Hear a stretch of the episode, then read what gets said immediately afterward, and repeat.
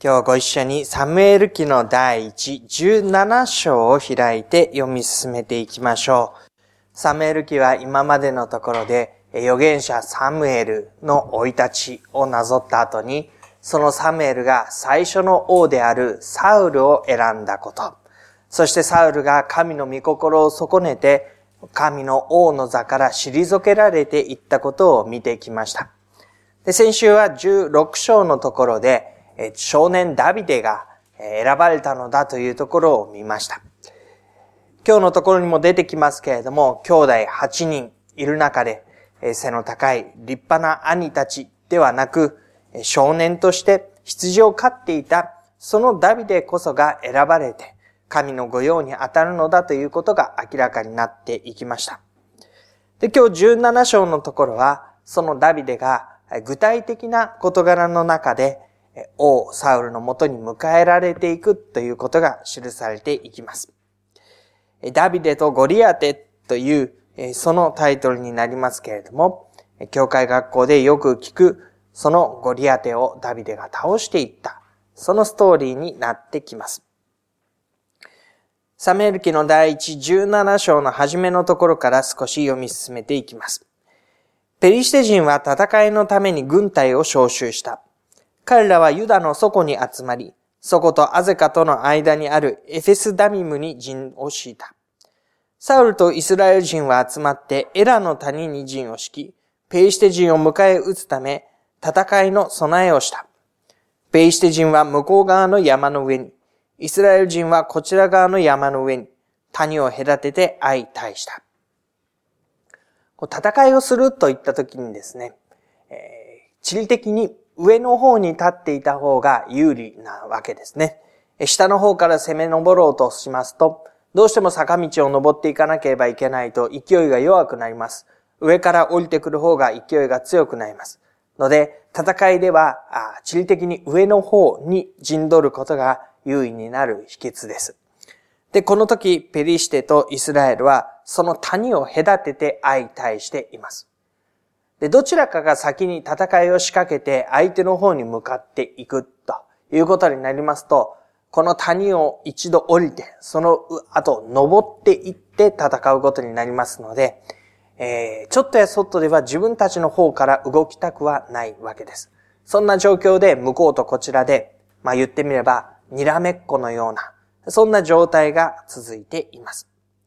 4節時にペリシテ人の陣営から一人の代表選手が出てきた。その名はゴリアテ。ガテの生まれでその背の高さは6キュビト半。頭には聖堂の兜をかぶり、身には鱗年の鎧をつけていた。鎧の重さは聖堂で5000シェケル。足には聖堂のすね当てをつけ、肩には聖堂の投げ槍を背負っていた。槍の絵は旗折りの巻き棒のようであり、槍の穂先は鉄で600シェケル。盾持ちが彼の先を歩いていた。こういうふうに書かれています。少し聞き慣れない単位が出てくると思いますので、そこを押さえておきましょう。背の高さ6キュビト半。1キュビトは44センチと言われていますので、3メートルを超える背の高さということになります。鎧の重さは聖堂で5000シェケルと出てきます。1シェケルが11.4グラムと言われていますので、えー、5万5000グラムですね。えー、つまり、60キロ近い、えー、聖堂での鎧をまとっていたということになります。えー、さらにはですね、槍の穂先というのが600シェケルあるというんですね。これは7キロ程度になります。お米のですね、5キロの袋よりも重いものが槍の穂先についている鉄だということになるわけです。それを支えている槍の絵というのはですね、旗織りの巻き棒のようであり、これは非常にぶっといものを指しています。ですからですね、槍というと、こう手で持って相手を突き刺すような、そういうものをイメージしますけれども、いや、どちらかというとですね、何と言うんでしょう。大砲の弾ではないですけれども、そういう非常に太くて、先に大きなものがついている、そういう槍のことがここには出てくるわけなんです。で、そういう中でですね、え、ゴリアテが8節のところです。イスラエルの陣に向かってこう叫んで言います。お前らはなぜ並んで出てきたのか俺はペリシテ人だし、お前らはサウルの奴隷ではないのか一人を選んで俺のところによこせ。俺と勝負して勝ち、俺を撃ち殺すなら俺たちはお前らの奴隷となる。もし俺が勝ってそいつを殺せばお前たちが俺のたちの奴隷となり、俺たちに使えるのだ。そのペリシテ人はまた言った。今日こそイスラエルの陣をなぶってやる。一人をよこせ。一つ勝負をしよう。ゴリアテが言ったことというのは、自分は代表選手だというふうに言うわけです。で、総力戦でですね、こちらの軍とあちらの軍と、すべてで戦いを交えて何十人、何百人、何千人が死にということをするのは、ま、お互いにとって良くないだろうと。そういうことを考えたときに代表一人ずつで戦って、それで決着をつけようじゃないかと。お前たちのところにも、お前たちを代表するような力ある者がいるだろう。私はペリシテを代表する者だ。そのお互いで戦って、それで決着をつけようじゃないかということを言うわけです。で、ペリシテのその言葉はですね、今日こそイスラエルの陣をなぶってやるというふうに言います。こうして彼はイスラエルの陣を下に見てですね、彼らを舐めて、彼らと敵対して、彼らをやっつけようということで、えー、意を決して、威勢よく彼らの前に出てきているわけなんです。11節サウルとイスラエルのすべては、このペリシテ人の言葉を聞いたとき、意気消沈し、非常に恐れたと書かれています。サウル、この時まだサウルは王です。サウルに導かれて軍隊を消してやってきているイスラエル。そのすべては、このペリシテ人の言葉を聞いて、意気消沈し、非常に恐れた。まだ言葉だけなんです。でも、彼らはすでに意気消沈し、恐れています。というのは、その言葉を発している人物がこちら側から見ても、非常に背が高く力が強そうであり、それは自分たちに到底叶わないものであるということを悟っていったからですね。そして彼の言う言葉の勢いに気をされて、彼らは自分たちの戦う気持ちを失っていきます。そして恐れていくことになるわけです。そんな中でダビデが登場してきます。ダビデがどんな風に説明されているかというと12節のところ。ユダのベツレヘムのエフラテ人でエッサイという名の人の息子であった。エッサイには8人の息子がいた。この人はサウルの時代には年を取って老人になっていた。エッサイの上の3人の息子たちはサウルに従って戦いに出て行った。戦いに行った3人の息子の名は長男エリアブ、次男アビナダブ、三男シャマであった。ダビデは末っ子で上の3人がサウルに従って出ていた。ダビデは末っ子でということがここに書かれています。年老いていくエッサイ、その子供たち、上から3人が戦いに出ていく。この書き方を見ていきますと、エッサイというその一家の長の存在はもはや薄れていく一方になりますね。彼の実質的な歩みは終わっていくのであって、そこに現れてくるのが頼りになる息子たちということになります。で、ここでわざわざ名前を3人挙げて、この3人がサウルに従って出ていたということですから、あ、このエッサイの家は、もうこの息子たち、特に上の子たちで安泰、回っていく、そういうイメージを抱かせる家庭模様なわけです。で、その中でダビデは末っ子でというふうに言われたときには、その中で面倒を見られる側の存在として末っ子のダビデはいるんだなという理解になります。面倒を見る側の長男から三人ではなく、面倒を見られる側のダビデ末っ子という扱いですね。で、ダビデはサウルのところへ行ったり帰ったりしていたベツレヘムの父の羊を飼うためであったと言います。例のペリシテ人は40日間朝早くと夕暮れに出てきて姿を現した。これは同じことをいつもいつも繰り返し彼らに向かって語りかけていただろうことがわかります。でですね、父親がダビデを使いに出しまして、えー、兄たちの安否を尋ねてということになっていきます。ダビデは戦場に赴いて、そして、えー、届けるべきものを届けて、その時に兄たちに出会ってですね、どうしているかということで、えー、確認をするわけなんです。で、ちょうどその時に、えー、23節ですダビデが兄たちと話していると、ちょうどその時、ガテのペリシテ人で、その名をゴリアテという代表戦士が、ペリシテ人の陣地から登ってきて、いつもと同じ文句を繰り返した。ダビデはこれを聞いた。先ほど来出てきているのと同じことがここに繰り返されたと言います。そしてこの時にダビデがそれを聞くわけです。でイスラエルの人も反応はまた同じで、イスラエルの人は皆この男を見たとき、その前を逃げて非常に恐れた。で、イスラエルの人たちがこういうふうに言っているのをダビデは聞きました。あの登ってきた男を見たか。イスラエルをなぶるために登ってきたのだ。あれを殺す者がいれば王はその者を大いに富ませ、その者に自分の娘を与え、その父の家にイスラエルでは何も義務を負わせないそうだ。とこういうふうに言うわけなんです。で、えー、っとですね、えー、ここでは、サウルという王が、えー、戦いの場面には出てこないわけですね。ゴリアテが向こうに立つからといって、こちらでサウルが、では私がというふうに代表して立っていこうとはしない。そして、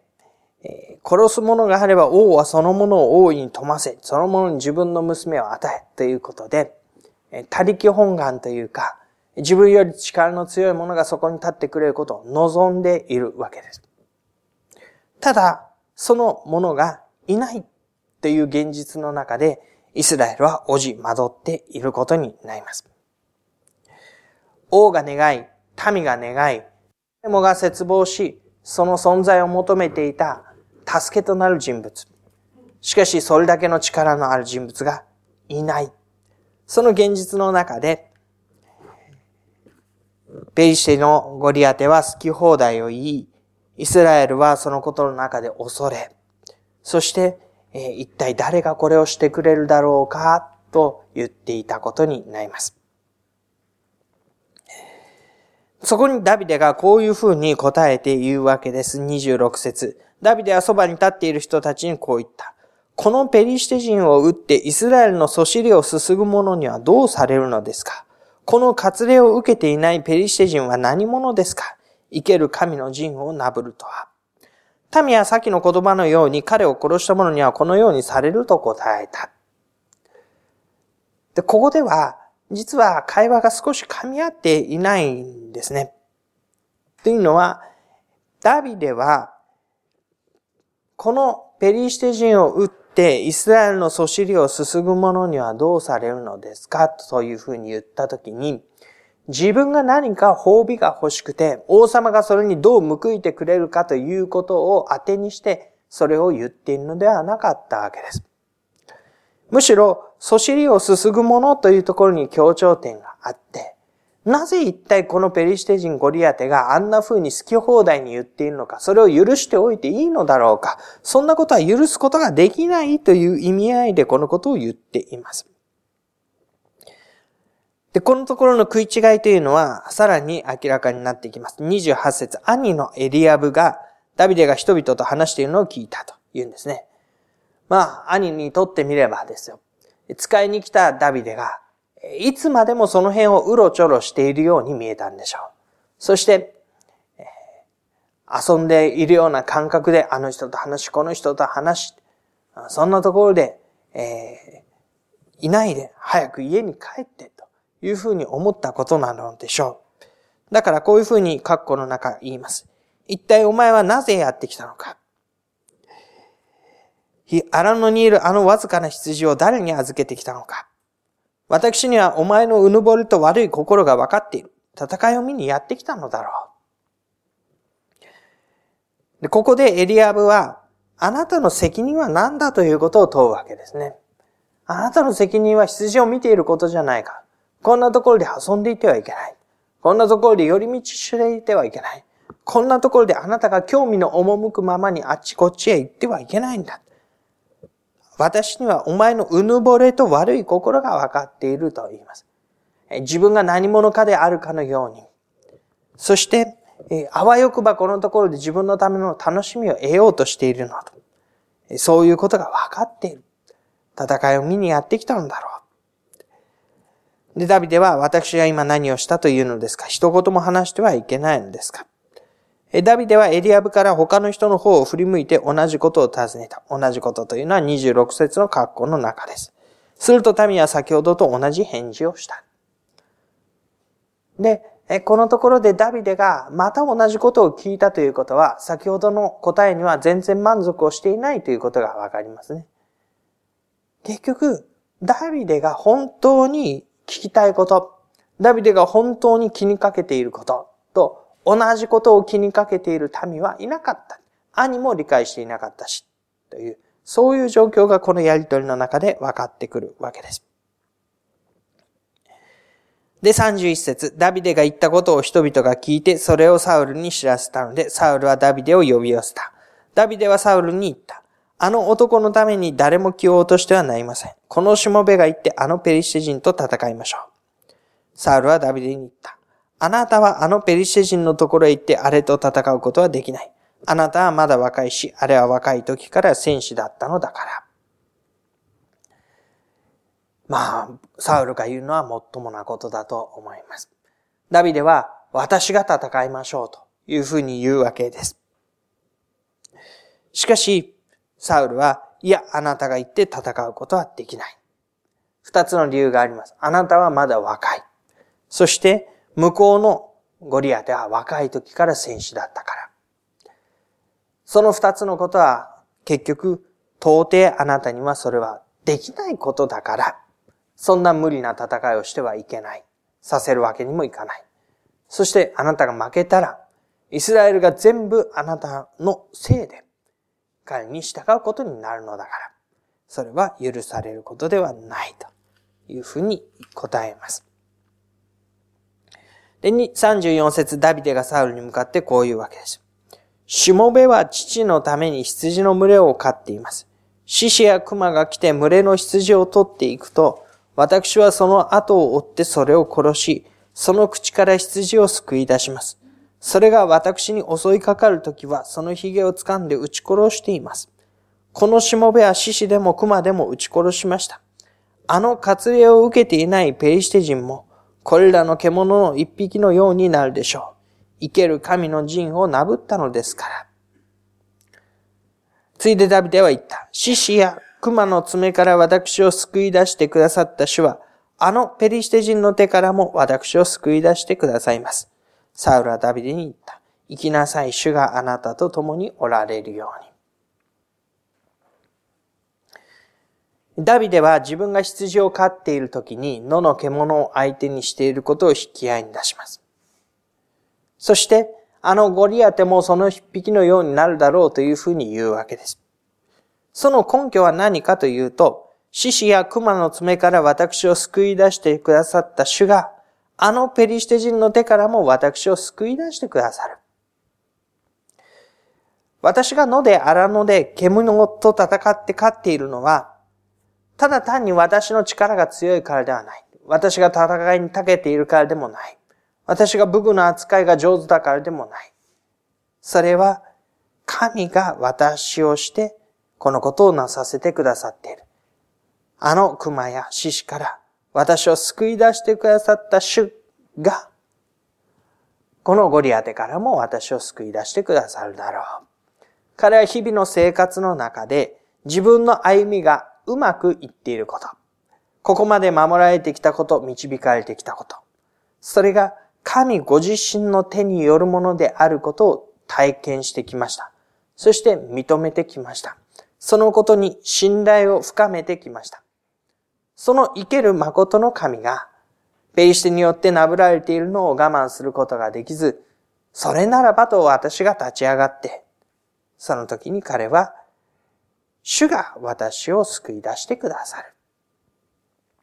そしてサウルもまた、ここで覚悟を決めたかのように、生きなさい、主があなたと共におられるようにと言って送り出していくことになります。主があなたと共におられるように、このことにダビデの歩みがかかっていくことになるわけです。で、サウルはそうは言っても、このまま少年のダビデを生かせるわけにはいかないので、自分の鎧を着せ、武具で身を固めさせようとしますけれども、それはダビデにはどうも合わない。ダビデは自分のいつものものでやっていこうと決めます。40節自分の杖を手に取り、川から5つの滑らかな石を選んできて、それを羊飼いの使う袋、透析袋に入れ、石投げを手にしてあのペリシテ人に近づいた。そして彼はこういうふうに言うわけなんですね。45節のところです。お前は剣と槍と投げ槍を持って私に向かってくるが、私はお前がなぶったイスラエルの先人の神、万軍の主の皆によってお前に立ち向かうのだ。ペリシテ人ゴリアテが頼りにし、力の源としていた、その強い強い自分自身の愛。それに対してダビデは主の皆によってお前に立ち向かうのだと言って、ここで対決をしていくことになります。その結果は、ご存知の通り、ダビデが石投げで石を放ち、その石が額を打ち、彼がうつ伏せに倒れていくことになります。そのまとめはこうなっています。50節。こうしてダビデは石投げと一つの石でこのペリシテ人に勝った。ダビデの手には一振りの剣もなかったが、このペリシテ人を撃ち殺してしまった。持っているものはほんのわずかなもの、小さなものであった。しかし、それでこのペリシテ人に勝った。ダビデの手には一振りの剣もなかったと。いうふうに言われています。それでもなおこのところで戦いに勝ったということの中に、万軍の主の皆によってお前に立ち向かうのだと言った。そして主が私を救い出してくださるのだと言った。そのことが、ここで実現していることを私たちは知ることになるわけです。兄がなぜやってきたのかというふうに問うていました。で、その言葉に答えるようにして、少しダビデが何のためにここにこういう風に立ち上がっていくのか、そのことを見て理解していきましょう。なぜ彼はやってきたのでしょうかイスラエルとペリシテが相向かい合って今まさに繰り広げていたのは力比べによる支配権の争いでした。力は強いもの、戦いに勝った者が相手を支配していくという、その力比べをしようと、この谷を挟んで相対していたわけです。で、ゴリアテも力比べの結果でどっちが使えるかということを決めようじゃないかということにしていました。その力比べ、腕の力の強さ、武力の強さ、戦いの強さ、そういったものによる支配権の争いですね。これがこのところで繰り広げられていたことでした。しかし、ダビデが気にかけていたのは、そういうことではなかったんですね。一体このものは何者か、イスラエルの神をなぶるとは、私たちの神の民がこのようにしてされていていいのだろうか？彼は神と神の民の栄光、神と神の民とのありようをかけて戦いを挑んでいくことを選びます。武力によってどっちが強いかというそのことを誇るための戦いではなくて、神と神の民は、この地において特別に、その存在を栄光を持って輝いていなければいけないのだという、そういう思いの中から、この戦いに向かっていくことになります。自分たちが神の民であること、神が生きた誠の神であることに誇りを持ち、そのことに信頼をかけ、そのことが失われてはいけない。どっちが強いかなんてことは小さな問題であり、そんなことではなくて、神の栄光と神の民の栄光がきちんと保たれなければいけない。そこに彼の動機があったわけです。で、その主への信頼。その生きた誠の神への信頼が武力ではない力の勝利をもたらすことになります。ダビデが戦いをして勝ったというのは、ゴリアテに、腕っぷしの強いゴリアテに戦いを挑んで勝った。確かにそうなんですけれども。でもそれは通常の剣を交えるような戦いではなくて、彼がいつもの歩みの中の延長線上で、神ご自身の助けと導きの中で、相手に対する勝利をもたらされていったことを見ることです。でそのことを見ていくとですね、神の民の王であるということは一体どういうことなのかということが、なんとなく理解してくることができます。というのは今サウルはもう神の前から退けられて王位から後で降ろされるばかりになっていますけれども、サウル王というのは基本的に力の強い弱いで誰が王になるべきなのか、誰がこの座につくべきなのか、誰がこの地を支配するべきなのか、そのことの中で生きていた人物です。で、彼はゴリアテと対峙したときに、そういう力比べの中で自分たちが部が悪いということを感じ取っていたので、早々に戦いに出ることはでしないで、しばらくそのことの様子を、まあ、見ていた。また屈辱に甘んじながら言われてもいいままにしていた。そんなことになります。で、彼は、これから後、ダビデが頭角を表してくるとですね、じゃあ誰が王にふさわしいのか。ダビデを抑えない限りは、ダビデを滅ぼさない限りは、自分の王位が危うくなると言って、まだしもべであった。まだ自分の手の中に収められるであろうと思ったダビデを命を狙って追い回すわけですね。で、これがサウルという王の特質になります。この世での力の大きい小さいで誰が支配するのか治めるのか、そのことの中でしか生きられなかったサウル。でも、そのところに、今日読んだようなダビデの姿を見るとですね、ダビデは力が大きいことを誇って、ゴリアテを退け、サウルを退け、大いにのし上がり、すべての国を治めようという、そういう話をしているのではないことがわかるでしょう。私は神に付き従って歩む。神の宮座がなる。その時に神が治められるものが治められていく。私は主に信頼をして、救い出してくださるだろう主に信頼をして、神の民の誇りにかけて、神の栄光をかけての戦いに出ていくのだ。そうして彼は勝利を収めていくことになるわけです。彼が考えていたのは自分の歩みではなくて、神の歩みと神の民の歩み。それを気にかけて、それを、そのために神に従っていく歩みを彼は選んだわけです。で、神の民の王であると言ったときに、こういうダビデが王とされていくんですね。力争いに勝った者として王になっていくというのではなく、神の民の筆頭として神に従うこと、神のなさることに合わされていくことを自分の歩みとして、彼はその結果王となっていくことになります。そして王であるということは、周りの者に対して同じ神に従って歩むことをモデルとして示し、国のあり方としてそのことを選び取り、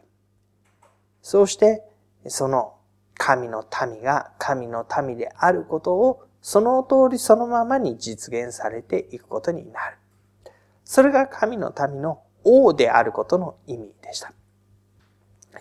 サムエルが民に言われて最初の王を選びます。で、最初の王サウルが神の御心を損ねながら、従来の隣国の王のように力強い王を立ててください。それで敵対して勝って私たちは治めるようになるでしょうという、その民の願いの通りの王が立っていったんです。でも、その彼は、神が本当の意味で用いられようとする王ではなかった。その後に起こされてきたダビデが、まさに神の民の王として、神に従い神の民を生かす王として、このイスラエルを治めていくことになります。で私たちはこの姿を見ながらですね、この地上で私たちが歩んでいる、その中で与えられている歩みということにもう一度思いを向けてみたいと思うんです。私たちはこの地上の生涯で何をすることを目標にして、何が私たちのゴールとして思い描いて歩んでいくのでしょうか。力比べによる支配権の争いというのは、まあ私たちはそういう意味では、隣近所と争ってですね、自分が一番だとそういうふうに言っているわけではありませんので、そういう力比べをしてはいないと思います。けれども、もしかしたら人並み以上の生活であったり、えみんなに恥ずかしくない歩みをすることであったり、自分が満足できるだけの潤った生活であったり、そういう事柄を自分と自分が与えられているものを通して実現することに労力を費やし思いを向けそれが私の一番になってしまっていないでしょうか。自分の歩みが良いものであることが一番になっていないだろうか。神にあるものとしての私の歩みが、その通り果たされていくこと。ああ、神様にあって歩む生活を私はしているんだ。と、そう感謝を持って歩めることを本当に求めているだろうか。それが私の一番の願い、目的になっているだろうか。神が神として崇められ、神の民が